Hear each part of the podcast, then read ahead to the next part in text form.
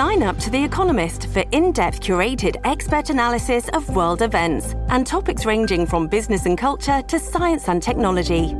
You'll get the weekly digital edition, online only articles, curated newsletters on politics, the markets, science, culture, and China, and full access to The Economist Podcast Plus. The Economist is independent journalism for independent thinking. Go to economist.com and get your first month free. Hey, no name calling here. Just differing opinions going head to head. With Counterpoint. Here's Alex Pierson on Global News Radio. Let's get to our counterpoint. We've got John Mraz joining us, former Liberal War Room Director. Hello there. Hello, hello, hello. And Bill Hutchinson, former journalist, now journalism professor over at Seneca. Hello. Happy holidays. They will be, indeed. uh, certainly no more so for the, I guess, the Ford government, who probably want to kind of get out of the spotlight. But uh, late tonight, uh, after the dinner hour, we learned that the Ford government is offering voluntary exit programs, which is to kind of cut back and, and start to reduce the very bloated public sector. So if you're working in the civil service, not the unions, you can actually take a leave if you want. And I know a lot of people will say that this is controversial, but I will remind you in the private sector, there is no such thing as voluntary. You just get fired, as we've all learned. Uh, Bill, you offended by this? Not at all. First of all, that program's been in place since 2013 Yep. under the Liberals. Yep. So this is nothing really new. All he's done is expanded the, the categories that can, that can apply to it. Uh, and a lot of them are management positions. So think of some people who may have been spent their entire civil service career under the Liberals and perhaps aren't philosophically aligned with the new government. Well, this is an opportunity for them to exit. And there's probably people who are close to retirement or people who are close to my age and are thinking, you know what, maybe it's time to, to take a, a package and go. Yeah. And they will be well compensated. The only category that I'm concerned about, eh, crown counsels are in there. And we've got such a backlog in our courts. Why imagine would you be Yeah. letting go crown attorneys? That doesn't make sense to me. That that I, I find Well, unless, well, look, there's always new recruits coming in, and there would be some crowns who may want to go into private practice after a while. Perhaps, perhaps, so, but that doesn't right. seem like Yeah. an area that you want to cut back on. And and even though they're they're packaging out a number of people, that doesn't necessarily mean they're not going to replace some of them with perhaps some managers who are more in, in tune with what the government wants to do. Yeah. John, you overly offended? Well, first of all, i- it's easy to say, you know, in the private sector, you just get fired. You still get compensated. No, I'm not offended. I am also concerned, like Bill, about uh, our judicial overload. I know that we have case after case that gets thrown out because it can't even be seen to or attended in time. So I'm confused about that. The program has been there for a long time. I don't subscribe to Bill's view that this is uh, notionally uh, something about bias or political bias. Having worked at Queens Park and around Oh, those come on. people. There's a lot of people that would have been hired in under the last 15 years. For sure they would. And they'd be they'd be partial to that side. No John, question. John, you worked in liberal war rooms and then worked at Queens Park, but there's no bias in the in the civil service. No, none, none whatsoever. that never happens. Well, these are hardworking people who are just doing. I never said they weren't, well, Never said they I weren't never that hardworking, but and, they, and but you know what? only- Maybe they aren't aligned with what the government wants to do. It only makes sense to me if they're not replaced. I mean, oddly, that memo did get out. I mean, How- how I mean, that uh, who, I, happen? I can't imagine who sent it out. Maybe one of those people in the civil service. if it was, I, I would be very surprised if it wasn't Doug Ford's worm because he didn't want to talk about RVs, having just watched Stripes, or uh, you know, or his current uh, appointment for the new OPP chief. Well, okay, we'll talk about that. So that is the headline of the day. And look, this is a, an interesting. You know, you do make a point that could be doing could that to well turn be. the page. Um, but Ford is is tripling down on this, saying this is nothing more than sour grapes. But Andrea Horwath is, you know, she's the opposition. It's her job to hold them to account. She's having a heyday with this. Superintendent Taverner, you do the right thing. You know that this requires uh, your action now, since Mr. Ford and the government, Ms. Jones has indicated, are not prepared to act. So I'm asking you straight up. You have to act here. You have to step aside for the sake of the organization of policing that you've you've dedicated your whole career to. Okay, so I know you're just champing at the bit to uh, sink your teeth into this one. And and look, the bottom line is there's a lot of politics being played, but opposition's on it. Look, Ron Taverner, I believe, was chosen not for his friendship, long-standing friendship, and uh, I believe that uh, Ron and uh, the Ford's father also believed, uh, belonged to the same lodge out in Etobicoke. They've all known each other for a very long time. Those that's established in fact. Here's a guy who's 72. Most people are still not on the job, as they say, at 72. I believe that Doug I Ford. will be on the job till I'm 92. So. I believe that Doug Ford made a commitment to look into what he believes is liberal malfeasance and fraud. The gas plants, for instance, the OPP under the liberal government seemingly never got there, whether they were instructed to back off or whether they were, quite frankly, threatened and told to not go there. I believe Ron has been chosen, rightly or wrongly, qualified or not, to go and dig under the rocks that Doug Ford wants the rocks dug under. So, uh, whether he lasts or not, there's no question Doug Ford did him no service in the way that he appointed Ron. He should have stepped aside, Well, we don't. We have party. not yet seen any evidence suggesting that happened. I, I, I don't know what happened. I'm just saying we have not yet seen that evidence. But but Ron is in a very difficult position. This is a cop that I know from other cops is well thought of by boys across the across the town. Did he have the qualifications? Not on paper. Things were changed. It's a complicated story. You're right. It's Andrea's job to hold all of this to account. And if Doug did want him there to do those investigations because nobody else would, and Ron had nothing to lose, his pension is full, etc., then Ron has been put in a very awkward position. Yeah, he is in an awkward position, but the bottom line is it's optics, and um, you know Ford has so much opposition. It, it, if it weren't this issue, it'll be another one. But this is what. But why, um, why give them ammunition? This did not have to happen like this. Uh, I, Which I've tells me that he's he's gotta get rid of. Dean I've dealt with him uh, He's gotta as a get rid of his chief of staff. I've, I've dealt with Ron Taverner several times as a reporter, and, Yep. and I have nothing but great things to say about his his policing. But the problem was you had 27 candidates for this position. including the guy that's You- lodging the yeah. complaint. Yeah, you didn't have to lower the the, the qualifications uh, because you had enough candidates to choose from. In in a private uh, company, this would be called a directed move, where the CEO simply wants somebody in this job. Mm-hmm. In government, you can't do that, and and. It happens, but yeah, you can't be Let's to let's do not that. let's not pretend that No, there wasn't political interference here. That that Doug Ford didn't get exactly who he wanted as the OPP commissioner. Whether there's evidence of that or not, uh, we all know that that's what happened.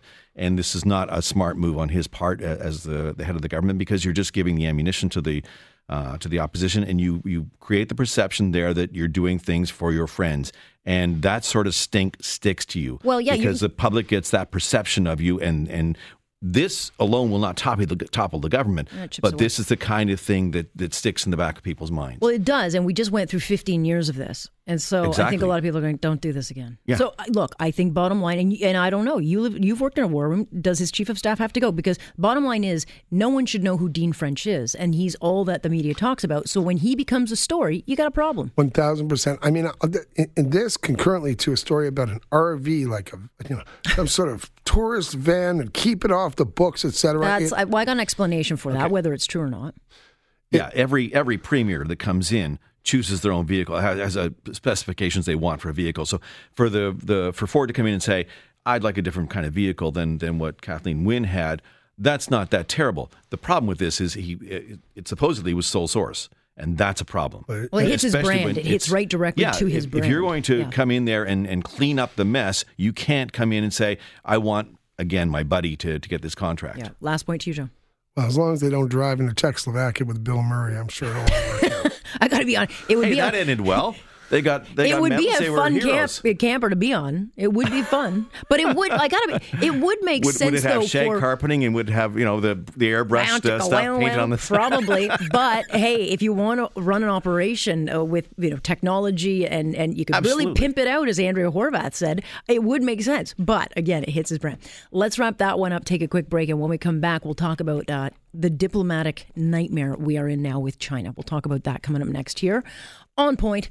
I'm Alex Pierson. This is Global News Radio. Hey, no name calling here. Just differing opinions going head to head. With Counterpoint. Here's Alex Pierson on Global News Radio. All right, we got our counterpoint going. Round two, John Mraz, Bill Hutchison joining us tonight. And let's delve into this diplomatic nightmare with China that just keeps kind of growing. Uh, tonight, we're learning that a second Canadian citizen in China has not been heard from after contacting the Canadian uh, government. Um, he reported that he had been questioned by Chinese authorities. I'm a little puzzled by this. I'll start with you on this, John. I mean, no travel ban has been issued, uh, but the government's made it clear, you know, you're traveling at your own risk. What's the politics? Is that a political move? Like they don't want to come right out and say, don't go to China? If uh, the Canadian government issued travel bans on every country where there was a risk of being interrogated by the Interior Ministry of said countries, it would probably be expansive to the tune of 20 or 30. Ukraine would be in there, Russia would be in there, U.S., China. Uh, oh, that's right. but only if you inhaled. And, uh, you know, and a variety of other countries, half of Latin America, half of Africa. And a lot of Canadians go and do good, solid business in China and have had Would great you be going right now? I, I have uh, no problem because I've never tried to interfere in the Chinese political process. Other countries, uh, maybe so. But uh, this is a rapidly expanding. Well, I, I, would, I was about to say chess game, but maybe I'll use the Chinese game Go game that's going on right now, where you have the United States, Canada, sort of in between the two largest economies in the world, uh, and China can basically do what it likes. Issue a travel ban. Uh, even if they did, lots of people need to go to China to feed their families. They do, um, but look, Donald Trump did not make it any easier yesterday. I don't know what his comments, if it was just kind of him shooting from the hip. I don't know what it, what, it, what the motion of the, uh, the um, goal was there, but it. Uh, I mean, Canada is being kicked around like a We are the mouse in between two elephants. Yeah. And you know how that's going to end flat. sooner or later. Uh, and and for Trump to Trump's ju- just being Trump making that kind of statement. I mean, for the president should not be interfering in a judicial process. Well, no, he all. shouldn't, and he also shouldn't And- be selling out an ally. Regardless just- of whether we're involved, he should not be saying, "Yeah, well, maybe I'll inter- I'll intervene in this court case uh, for the benefit of a, a trade deal." Well, Well, that's especially a judicial process that started at the behest yes. of the United States government. Yeah. And as as we all know, Trump probably had nothing to do with that. That was the no, that was the Department of Justice. Department of Justice, and all of a sudden she's arrested, and the call comes in from Beijing, and they said, "You want to do a deal? You want to do an Asian trade deal? You get this woman who was one of our most important executives out of it." And in the, I mean, traditionally, what would have happened was you, uh, the United States would have very quietly asked for extradition. It would have been expedited, and she might have even been returned to Beijing without anybody noticing. Oh, she's already back there. Trump. There's no question. She's already there. Trump- Her ankle bracelet's in the living room of her palatial estate. Trump, Trump, of course, doesn't do it that way. He just shouts from the rooftops with a fiddle on his back. Right? And John Bolton did go on record. Uh, you know, it was when Trudeau was meeting with the Chinese president, um, and that's when they had done this whole thing. And and John Bolton, according to him, said no, the president didn't even know that this was going on. So I can only imagine what that meeting might have been like after. Like, what the hell did you just say that? Um, so I don't know where this thing goes. But I actually am not joking. I- I don't She's gonna be gone. I, I don't even think she's here anymore. Unless I see her, I don't buy that she's here. Who, as as Mike pointed out, or someone pointed, out, she's probably got Huawei technology in that ankle bracelet. you guys are so cynical. But is that not? I mean, you don't think that her father might be trying to get her I'm over quite the sure border? they've got they've got a way to. But no, at this point, it's it's become a little too high profile for her to just disappear. I'm sure they've got uh, good legal uh, counsel that can then work around this. There'll be a lot of pressure put on, and but how do how does Canada step back out of this and No say, idea. oh, you know what, we were mistaken. The U.S. doesn't want you after all. Here you go. Like we're in a mess. We're in a mess here. We can't get out of it. Has it, has it occurred to everybody that she may not want to go back as well? China are sort of notorious when one of their citizens, high profile citizens, creates an international mess for saying, we want them back, they're one of our own, and then they're never seen there again either. well, I don't know. I mean, This is through no fault of hers. Yeah, no, this is the. the I'm not sure the Chinese ever ascribed to the philosophy that fault had anything to do with consequences, but all right. Let's talk about consequences for a family that's been living in this country for six years, the Montoyas. And um, they own property here. They run a small business. They volunteer in their community. They've got kids. They've got Canadian born kids. They've got a sister that's married to a Canadian. But if the Canadian Border Services Agency has its way, they will be out of this country on Christmas Eve, going back to Colombia, where they say factions of dangerous uh, paramilitary groups want to kill them. So we have thousands of illegal crossers coming in, doing nothing, taking from us. Here's a family that's doing everything right, and now they're being ordered out of the country. It makes no sense to me. our system, our government has, has failed them. The government, by the way, increased the number, the, the quota for uh, people they want to deport uh, by 35% this year. And this is one of the families that Yeah. they, they picked on. Here's a family that, as you said, they're not living on government subsistence. They are they have created their own businesses here. They have built a life here. If they had, if their refugee claim They've had been assimilated heard, to the Canadian dream. if their refugee claim had been heard expeditiously instead of six years later, then they would have been allowed to stay because they were under threat. And the government's now saying, well, you know, it's not so bad there now. Maybe you can go back now. That's just, that's not right. And, and there has to be compassionate uh, grounds here for the minister to step in and say, you know, no, let them stay. But hold on a second. You can I mean, the government then should have a responsibility, John, and maybe I'm just being blindly naive. Uh, you know, then don't allow these people to invest and buy and, and, and sow down any roots in Canada if you're just going to you know, take it back. There's got to be something in this for this family. When I read this story, none of it made sense to me, and I suspect there's stuff we don't know. FARC, of course, were at war with the sitting government of Colombia over the last 20 years on and off. They were a revolutionary group. As if you follow the news in Colombia, they've been mostly incorporated in the same way that Sinn Féin became incorporated in the Irish government and Hezbollah in Lebanon now have seats in their parliament. FARC have been at the table for quite a while. Colombia is a much more safe, uh, sort of prosperous, off. Uh, I mean, there was a time it was one of the most dangerous countries in Latin America. It is no longer the case. You can go there as a tourist. There's no travel ban. FARC greatly diminished. None of this story makes sense to me. I'm very much hoping it's just mandarins and red tape and mistakes on paper. And it's corrected because of the attention it's gotten in the press. Well, of course, it's only you know when the media have to come in to kind of shame them that they will, in fact, uh, change their mind. Um, I'm kind of out of time now. I was hoping to get a couple more in, but we're out of time. So sorry, guys. Thank you, John Ruff. Thank you, Bill Hutchison. Thank you. I hope to see you next week, um, where we'll do it again. Thank you. This is Global News Radio. You're listening to On Point with Alex Pierson on Global News Radio.